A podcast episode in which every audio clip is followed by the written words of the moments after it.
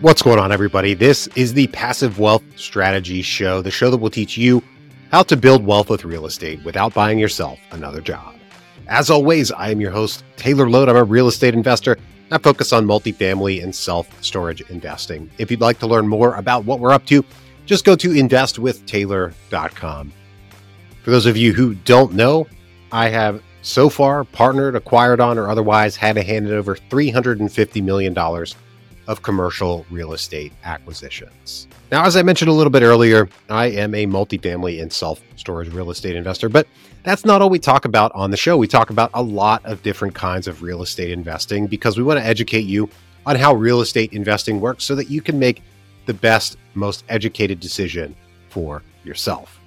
One of those aspects of real estate investing that's gotten very popular in recent years is short term rental investing or Airbnbs. And I don't do short term rental investing, but I've got nothing against it. I certainly know a lot of short term rental investors, and I've used Airbnbs many, many times. Really enjoy them. And today I want to talk about something that's gotten pretty prominent when talking about short term rental investing, but there's a lot of bad or misinformation out there from people who are just maybe trying to sell something. I'm honestly not sure why, but today I want to arm you with knowledge about something that I think is just there's just so much bad information out there. And specifically, I want to talk about the short term rental loophole, quote unquote. I don't like loopholes when it comes to tax strategy and everything. I think the term loophole is mistaken. These things are in the tax code for us to use. And as long as we use them legitimately, then we're not jumping through a loophole. We're using a legitimate tax strategy. Again, as long as we do these things appropriately. And if you were with me last week, I highlighted a Twitter post from a gentleman named Brandon Hall. He is a CPA and a tax expert who focuses on working with real estate investors. And today I want to go through another great post that Brandon put out on this short term rental loophole and how somebody tried to use it and they did it wrong and they got their hand slapped by the IRS. And it was just a big problem. And I think this highlights a lot of the bad information out there about the short term rental loophole. I'm going to keep using that term, even though, again, I don't like the term loophole when it comes to taxes because, again, these things are in the law for us to use and we should use them legitimately.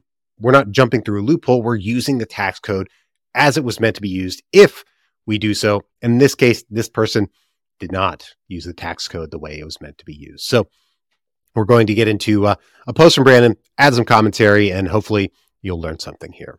Okay, so let's go. Now back to the post. The final step works and is legitimate because the activity is considered, quote, non passive. All activities are either passive or non passive. Non passive losses can offset non passive income, like your W 2. Passive losses can only offset passive income or gain on sale from a passive activity. Real estate, by default, is passive, and the primary way to avoid the passive loss rules is to qualify as a real estate professional.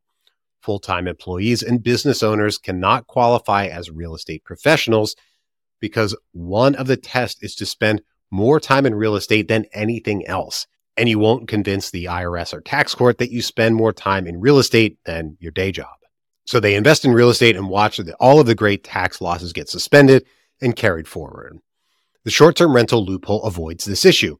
Thanks to step three and four above, the short term rental will be considered non passive and losses can be used to offset your W 2 income.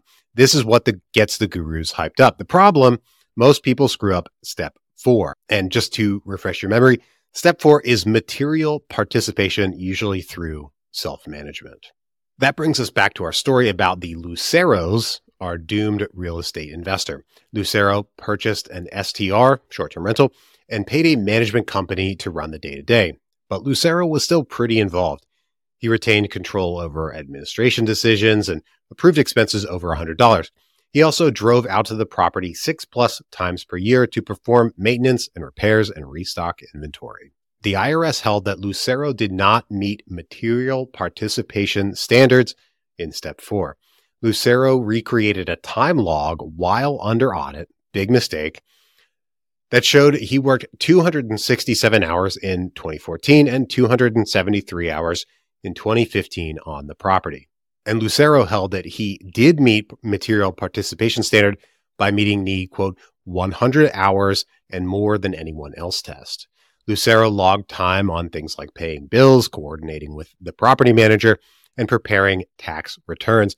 Unfortunately, those are considered investor hours and will not count unless Lucero was involved in the day to day management.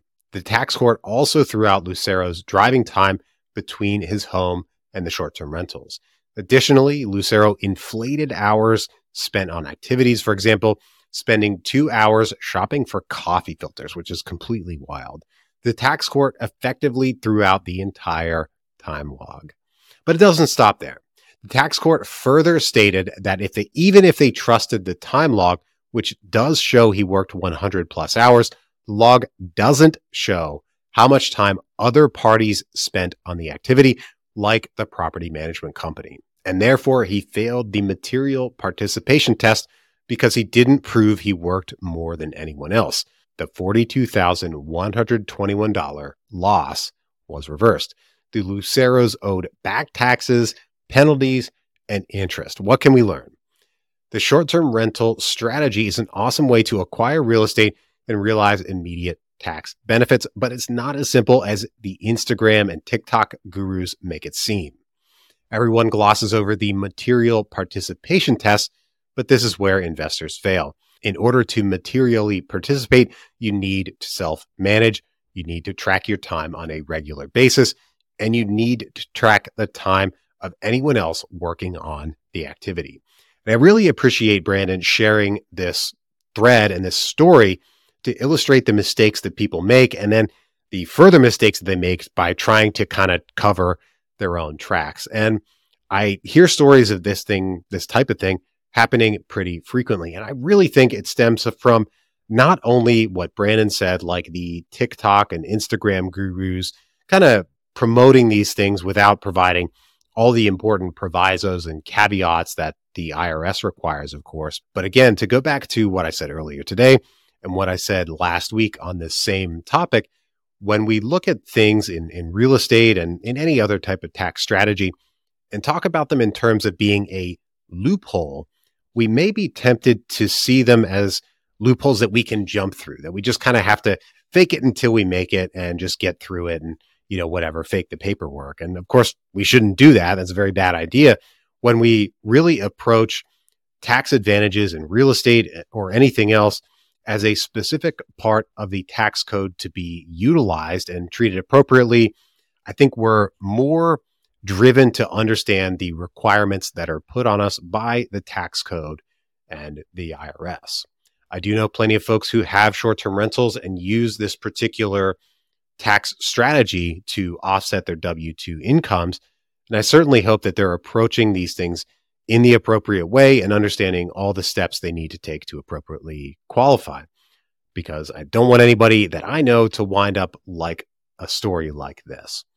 So, if you're thinking about using the short term rental quote unquote loophole, make sure you speak with your tax advisor, your CPA, and understand the steps that you need to take to appropriately qualify. And it's not just about the short term rental quote unquote loophole, of course anything when it comes to real estate investing. If you're trying to use a particular tax advantage, you really need to seek professional tax advice because these little things, these seemingly little things, if you will, can really get you in trouble, particularly when it comes to, in this case, the material participation test and not adequately tracking your hours.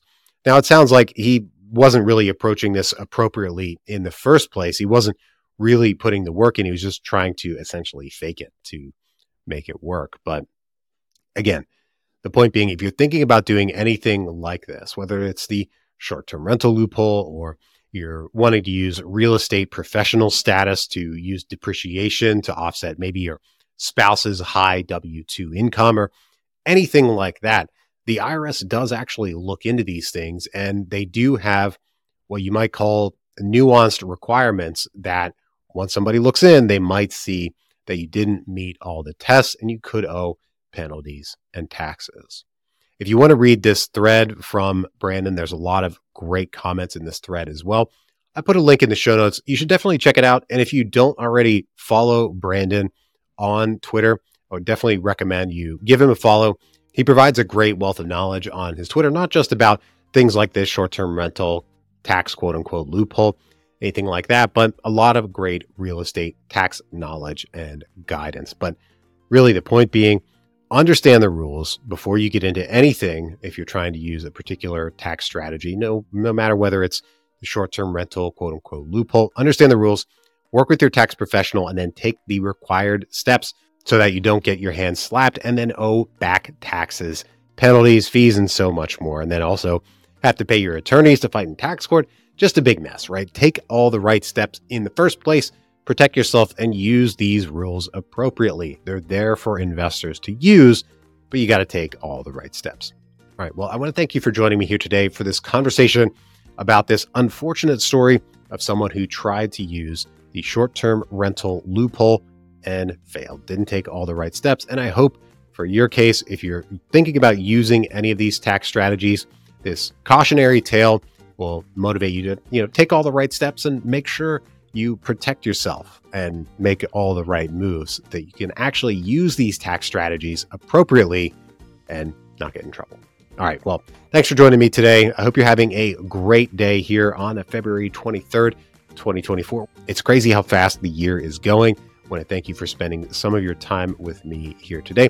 I hope you have a great rest of your Friday and a great weekend, and we'll catch you back here on Monday.